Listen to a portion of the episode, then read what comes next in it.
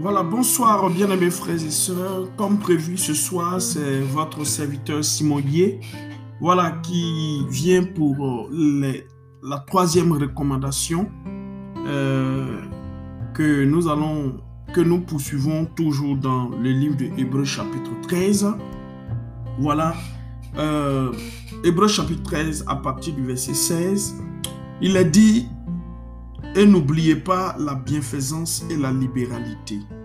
N'oubliez pas la bienfaisance et la libéralité, car c'est à de tels sacrifices que Dieu prend plaisir.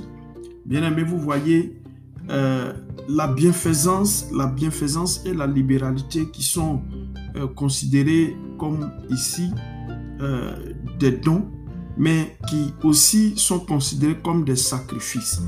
Vous voyez, souvent on se sacrifie dans l'œuvre de Dieu, mais on n'arrive pas à cadrer là où on doit réellement se sacrifier.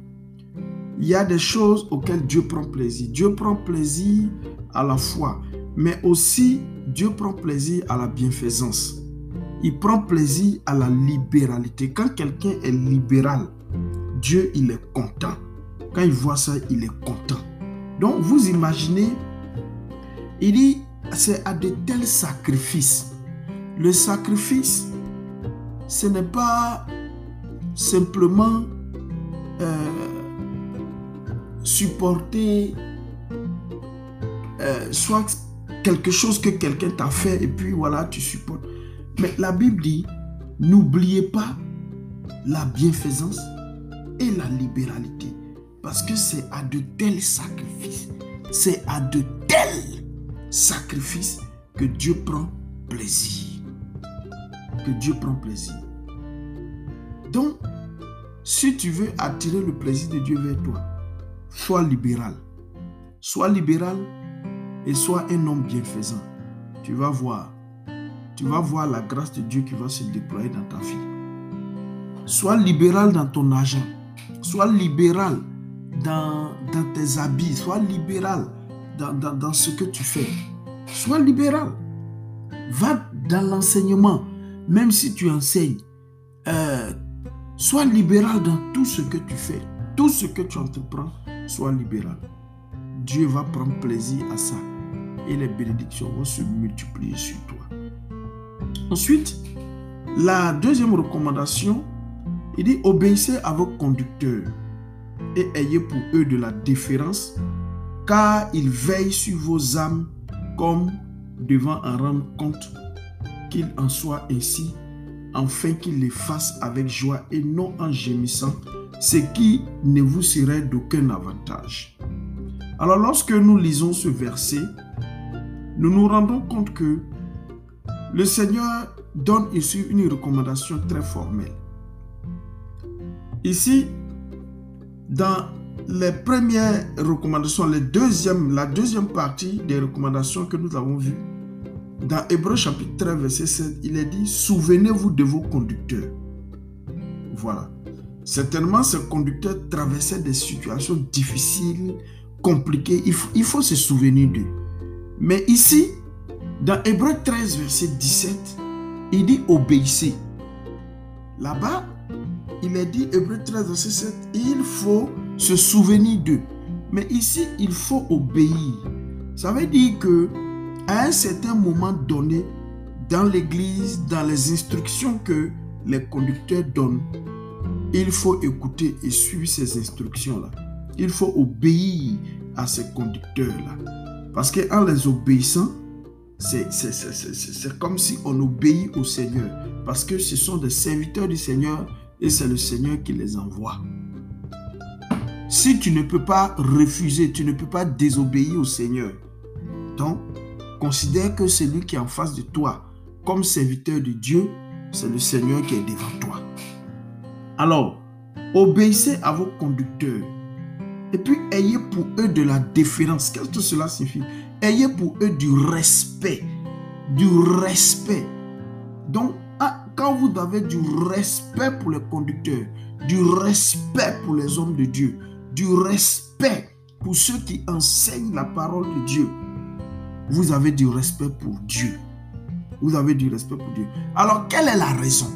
Quelle est la raison pour laquelle on doit les obéir, pour laquelle on doit avoir du respect, de la déférence? C'est parce qu'ils veillent sur nos âmes, comme devant en rendre compte. Qu'il en soit ainsi, afin qu'ils le fassent avec joie et non, et, et non en gémissant, ce qui ne vous serait d'aucun avantage. Bien-aimé, il n'y a aucun travail au monde, aucun travail, je dis bien aucun, depuis la présidence jusqu'au plus petit des fonctionnaires sur la terre ici. Il n'y a aucun travail où on dit qu'il veille sur vos âmes. Il n'y en a pas. Le travail de conducteur, de pasteur est le seul travail qui a pour mission de veiller sur les âmes. Mais quelqu'un qui doit veiller sur ton âme, pourquoi est-ce que tu ne peux pas lui obéir? Pourquoi tu ne lui obéis pas? Pourquoi tu n'as pas de respect pour lui? Quand tu as des problèmes spirituels, c'est lui qui va prier pour toi. C'est lui qui va combattre les démons que tu ne peux pas enlever dans ta vie. C'est lui qui va faire ce travail là. Et souvent les démons là se lèvent contre ses enfants, sa famille. Et puis, tu ne veux pas lui accorder du respect. Tu n'as pas de respect pour lui. Tu n'as pas de respect pour sa personne. Tu as du mépris. Si ce conducteur-là, il ne fait pas son travail avec joie, cela n'est pas avantageux pour toi. Il faut que tu le saches aujourd'hui. C'est la raison pour laquelle tu dois non seulement obéir à ton conducteur, à ton pasteur. Tu dois lui obéir, mais tu dois, tu dois, c'est un ordre. Tu dois obéir et puis tu dois avoir du respect pour lui. Maintenant, si lui il se lève pour aller faire n'importe quoi, ça c'est son problème. Tu peux te retirer poliment et puis tu vas ailleurs parce que il va rendre compte. Lui, il va rendre compte.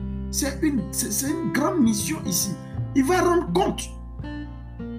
Il va rendre compte. Il va rendre compte à toutes ces âmes-là. Amen. Et l'autre recommandation, la, la troisième recommandation, c'est prier pour nous car nous croyons avoir une bonne conscience voulant en toutes choses nous bien conduire. Frère, il faut prier les uns pour les autres. Prie pour ton frère, prie pour ta soeur, prie pour ton frère, prie, prie, prie pour ton pasteur. La Bible dit, c'est lui qui bénit un prophète, qui prie pour un prophète, il va recevoir une bénédiction de prophète. Tu pries pour un pasteur, pour un évangéliste, tu vas recevoir une bénédiction d'évangéliste. Prie pour tes conducteurs. Prie pour ta mère. Prie pour ton père. Prie pour ton frère. Prie pour ta soeur. Prie pour les païens qui ne sont pas encore entrés. Prie pour eux. Il faut prier pour eux. Il faut prier pour eux. Troisième recommandation, c'est avec instance que je vous demande de le faire afin que je vous sois rendu plus tôt. Alors, le fait de prier ici, ça, c'est avec instance. Il dit c'est avec instance que je vous demande de le faire. Alors, que le Dieu de paix, qui a ramené d'entre les morts le plus grand pasteur des brebis, par le sang d'une alliance éternelle, notre Seigneur Jésus, vous rende capable de toute bonne œuvre pour l'accomplissement de sa volonté. Et fasse en vous ce qui lui est agréable.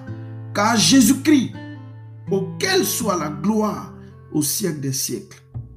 Amen.